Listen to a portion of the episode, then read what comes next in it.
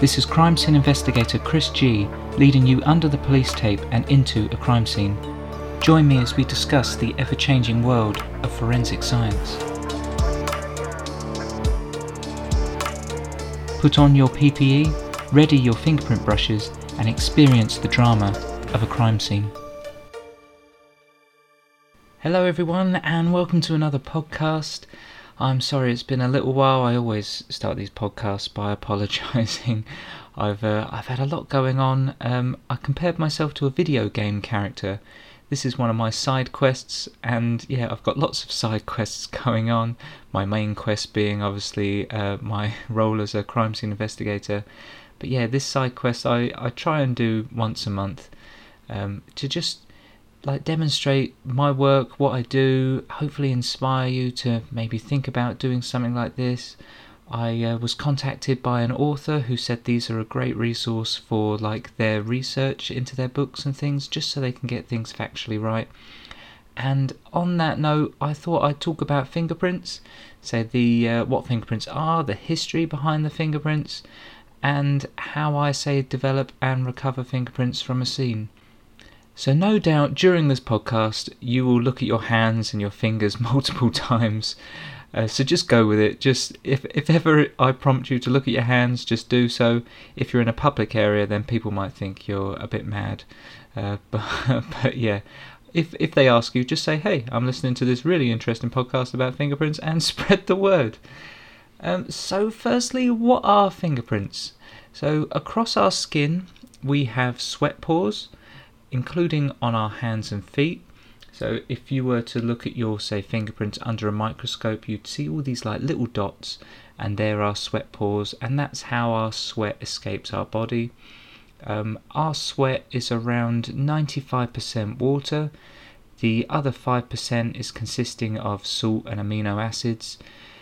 When we see fingerprints on a surface, it's actually someone's sweat that we're seeing and it leaves a kind of nice pattern behind of their of their fingerprints uh, their what we call skin friction ridge detail and that's what we aim to develop when we go to a crime scene. So fingerprints stay unchanged throughout our life. They are formed at about 24 weeks in the womb.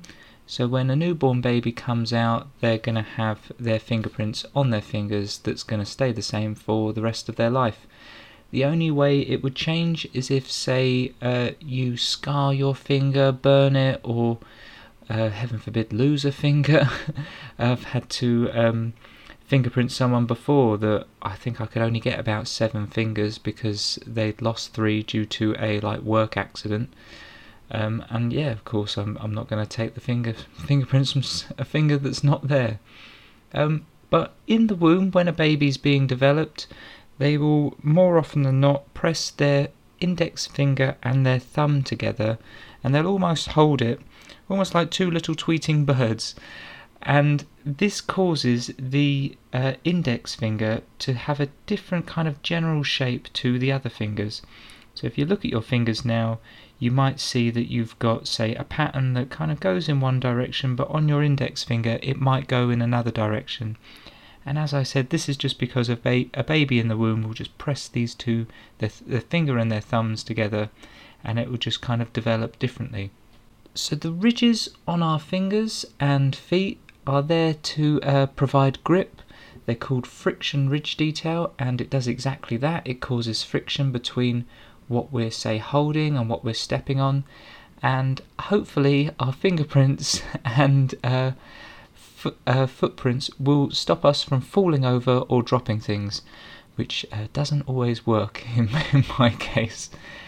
Now we have three different types of fingerprints. The, the main categories are loops, arches, and whorls.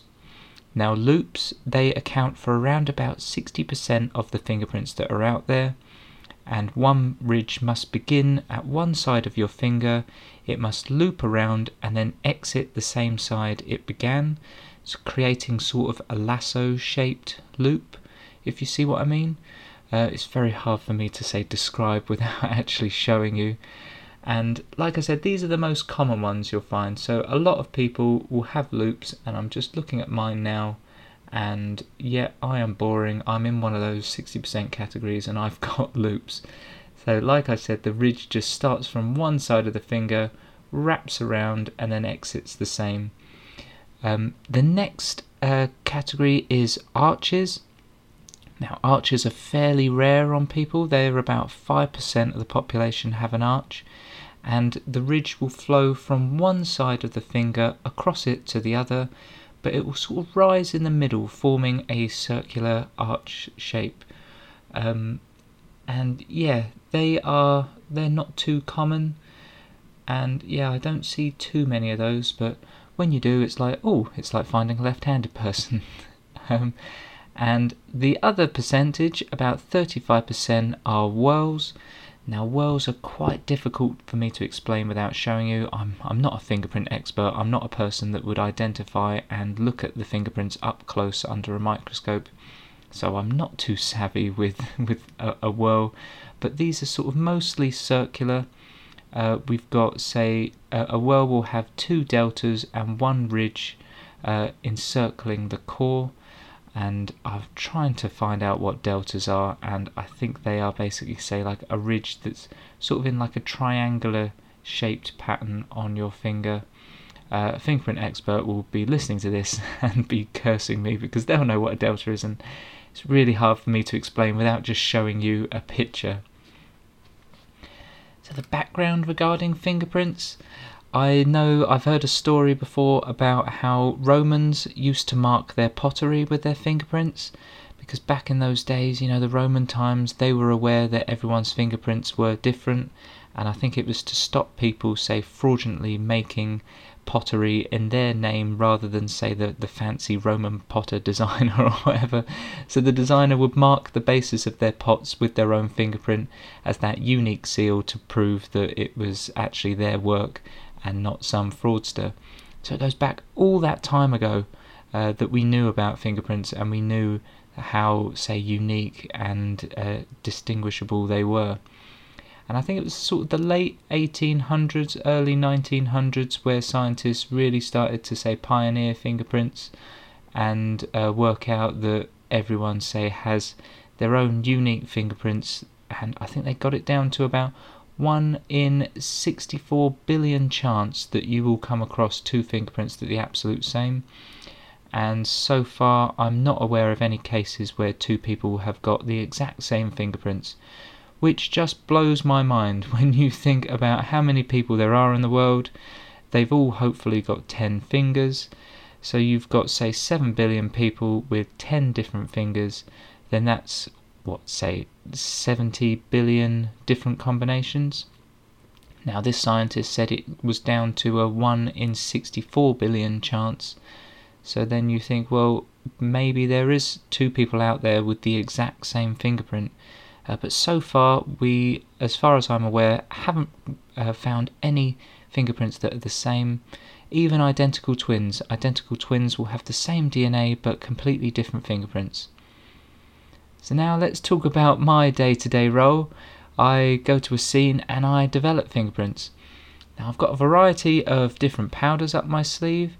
I've got metallic and granular powders. Now metallic are normally my say go-to because they'll just say leave behind nicer, clearer, refined fingerprints and it's fairly easier to clean than some granular powders. Now we often use granular powders for say metallic items or uh, electronic devices and there may be say some surfaces that yeah just our, our metal powders will will sort of stick to and magnetize to and in that case we'll often go for granular powders. Breaking down our fingerprint powders, uh, I'll start with the metallic ones and first up is aluminium powder. So this powder has been around for goodness knows how long and yeah it's just say little small aluminium flakes that will just apply to a surface with a brush. And it's very very good at uh, sort of encompassing a whole like large area rather than a confined space. So it's a good way to say speculatively search for fingerprints. Another metallic powder that we use quite often is magnetoflake now, magnetoflake can come in, say, silver, black, or even white, I think I found. and this is quite good for say a small targeted area. The reason I can favour uh, Magnetoflake over aluminium is that I've got a bit more control over it. It doesn't get airborne so much, so it's not as say hazardous to myself or person that's in the scene, and it can often leave a much more distinctive fingerprint, one that is so much easier to see than your aluminium flake. Now, Magnetoflake powder is a magnetic powder, so rather than using a brush to apply, we'll use a magnetic wand. So, this is just basically like a metal stick with a magnet on the end that we'll just dip into the pot, and then we'll get like a little nice brush head that forms around this magnet. The one problem with Magnetoflake is that it's going to stick to anything that's, say, a little bit magnetic. So on your mobile phones, they have say like magnets in them. Uh, if I was trying to powder something like a radiator, that's magnetic. So Magnetoflake just isn't going to work too well with that.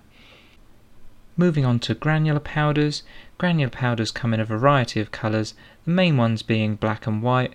They're often a good contrast to whatever surface you're you're looking at but I've seen granular powders in yellows, pinks, greens, reds, and yeah, you can get some really cool colours. I think I was rocking a pink, a pink uh, granular powder in my case for some time, just because it it works so well on say silver surfaces, surfaces that aren't going to be too good for like aluminium powders, those silver powders that we have. So they're often quite good granular powders uh, if you've got say a variety of surface colours and yeah, you want to develop some say marks that you can see because marks that you can't see aren't going to be very good. So I've got a variety of brushes that I can administer these powders with. So for typical powders like aluminium, I'll use a Zephyr or a Sky brush. The Zephyr brush is really quite fluffy and these these Zephyr and Sky brushes are probably the ones that you see people on TV twisting, uh, twisting around, uh, and yeah, they can cover a big surface area in quite a small amount of time.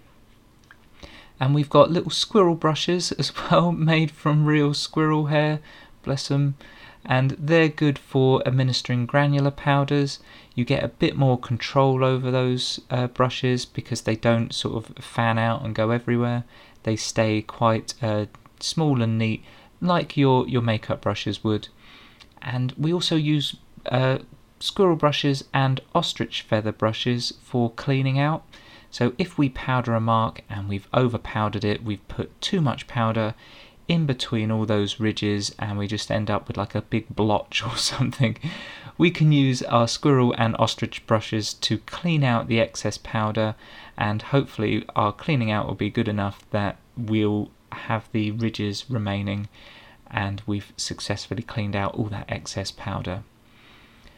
Now for marks that we can't powder, so when you think about if our sweat is say 95% water, if we put fingerprints onto a porous surface that's going to soak in all that water, say for example like paper, um, it's not going to be very, very good for, say, powder treatment. And so then we'll look to chemically treat the marks, and chemical treatment can look for amino acids in your in your sweat. And yeah, we've got some various techniques that can that can do that. So if I've got say a paper item or something, I'll look to recover that and send it off to a lab for another person to do all their chemical work on it. So yeah, we have a few tricks up our sleeves. However, fingerprints aren't as great to sort of develop as the TVs might make out. They always say, "Oh, we got fingerprints all over a steering wheel," and that's when I bang my head against the wall and think, "No, like fingerprints on a steering wheel are so so hard to develop." Uh, and the reason behind that is that, say, uh, bumpy and rough surfaces can be quite tricky to develop fingerprints on and that's because we need sort of a nice flat surface so you can leave your entire fingerprint on. If you've got a surface that's say got bumps to it, then you're only going to be touching a fraction of that surface, not all of it, if that sort of makes sense. And uh, also, you've got to think about the motion of the subject leaving these marks. So if I'm going to plant my hand down onto say this desk here and then take off my hand, it will probably leave a nice fingerprint. However, if I'm going to sort of swipe my hand across the desk, it's not going to leave great fingerprints because that motion of me, the subject, is just going to be smudging the marks. And so we can kind of have mixed results on door handles because when you pull down a door handle, you're going to be, say, smudging your mark most of the time. And it's the same for like a steering wheel. Uh, you know, you're going to be smudging around the steering wheel, you're going to be touching it multiple times. And this is another factor affecting fingerprints as well. If I touch a door handle and then you touch a door handle and then someone else touch a door ha- touches a door handle, we're going to have a build up of so many marks that it's just going to be impossible to distinguish from. And of course, when I plant my fingerprints down, I don't wipe away your marks and leave my clear marks behind. You're just going to have, say, a mixture of all this sweat, all this water, and it's enough to kind of make you want to clean your hands after touching door handles. Another factor affecting fingerprints is the weather. So, if you think about our fingerprints being 95% water, as you can imagine, the rain is going to mix with this water and it's not going to be too great. That's why we might say look to do chemical treatment on items that have been wet. So, then we're looking for, say, the amino acids more than the water itself. And of course, in extreme heat, I've seen fingerprints that start to say break up and evaporate. So when I uh, powder it, rather than say just a smooth line in your fingerprints, it's going to start breaking up and, like I said, evaporating. So sometimes you can see that. So there are a few factors affecting fingerprints. As you can imagine, with that list, it's not as easy as the TV makes out. It does require, say, a lot of precision, a lot of patience, a lot of the time. And yeah, like I said, it's it's not as easy as you might think. And of course, I've just got to manage people's expectations when I go to a crime scene because it may be that they've had a had a watch of all these programs on TV, and now they're realizing that actually it's not quite like the telly. I don't look like as handsome as Luther on BBC and yeah, I'm not as savvy as developing fingerprints as they do on CSI Miami or whatever. Um, so it just requires me to have good communication, and I draw, say, like diagrams of surfaces and people's fingers to just try and help help the people understand the limitations that I have. It's not that I'm turning up there and I just can't be bothered. It's actually sometimes there there isn't anything that I can do and that often pains me because all I want to do is help these people and it's hard to say manage their expectations if they do watch all these programs and actually it's just it's just fiction that they're watching and and this is the real life. Um, so once I've developed a fingerprint I'll look to say capture it. Now we've got two main methods that we will uh, capture fingerprints We'll either lift the fingerprints using uh, a couple of techniques or we'll capture them with photography. So when lifting a fingerprint, I've got two main lifts that I use. I'll use a tape, it's a clear tape, a bit like sellotape, but like it doesn't leave that yellowy kind of effect. It's a completely clear tape, and that's called JLAR. So J uh, stroke LAR, JLAR. and that's sort of your, your most common go-to lifting tape that I will use. And it will just uh, yeah I put the tape down I lift it up and then put it onto a clear say plastic sheet. So then it can be uh, lit up with a backlight and hopefully say yeah illuminating the fingerprint. My other technique are gelatine lifts. Now these gelatine lifts can be quite good on slightly rough surfaces and then if I've got say a larger area I can have some really large gelatine lifts that I can use to uh, lift these these marks. And these come in a variety of colors we can have transparent black or white. My go-to is probably black because that can add a nice contrast to say silver or white powders. And yeah these can be good also at lifting footwear marks. So it's not just fingerprints we'll use these gel lifts for Moving away from lifts, we'll talk about digital capture. I think this is going to be the future now, so rather than lifting a mark and then submitting, say, a hard copy or scanning a copy of the lift, we can just take a picture of it and send it electronically and almost instantly over to the fingerprint expert to identify, hopefully, quite quickly. So, digital capture, although it has its positives, it also has its negatives. So, if I'm trying to take a photograph of a mark that's on a curved surface, I might not be able to see all of that mark with my camera because my camera isn't going to be able to wrap around the surface. In that case, I'll have to just lift it. So there's quite a few fingerprints that I'll get uh, on like drinks containers that I just won't be able to uh, photograph, so then I'll have to resort back to lifting. Now, once I've lifted all these marks, uh, I have to submit them to the fingerprint experts. I can do this electronically on a scanning device that we've got.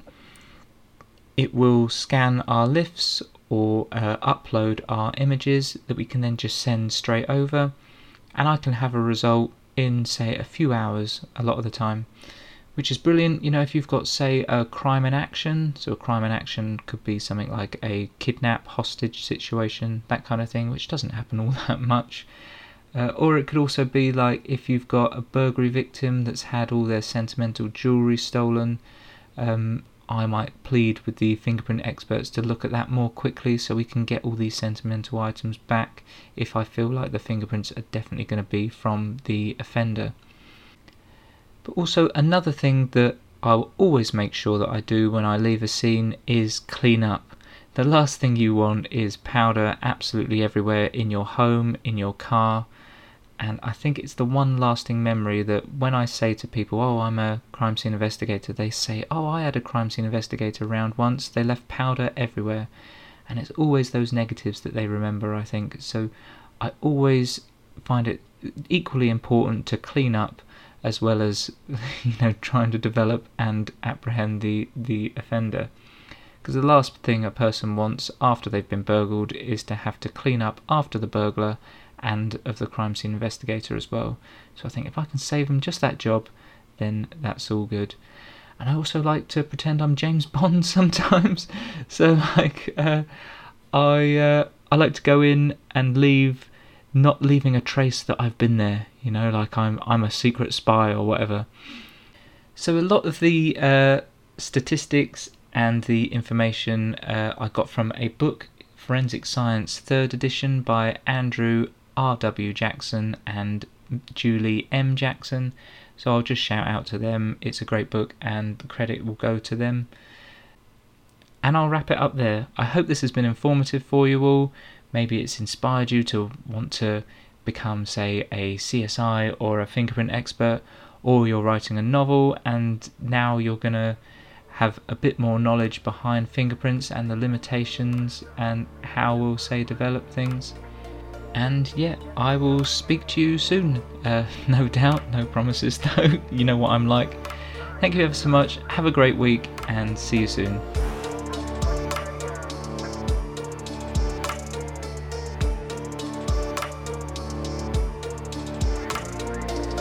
This is crime scene investigator Chris G signing off. Thank you for joining me, and I hope you enjoyed listening. Be sure to subscribe and follow my social media at CSI Chris G. Until next time, stay safe out there, and I'll see you at the next crime scene.